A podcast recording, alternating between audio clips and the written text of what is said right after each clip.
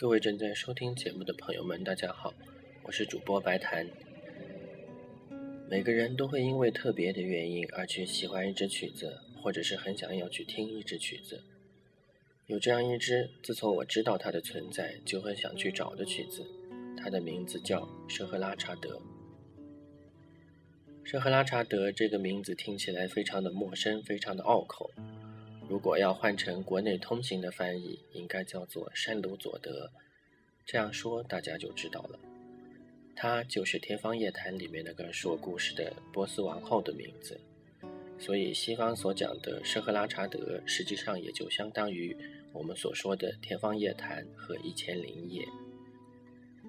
一九九三年时，我从图书馆当中借到了由纳逊先生翻译的七卷本《一千零一夜》。读完之后，对书中所描写的世界非常的神往。所以，当我知道竟然有根据这本书所写的音乐，真是好奇的不得了。以舍赫拉查德为名的音乐最知名的有两部，一部是俄国的作曲家尼古莱·利姆斯基科萨科夫的交响组曲，另外一部是法国作曲家拉威尔所写的声乐套曲。我所喜欢的是利姆斯基科萨科夫的一部。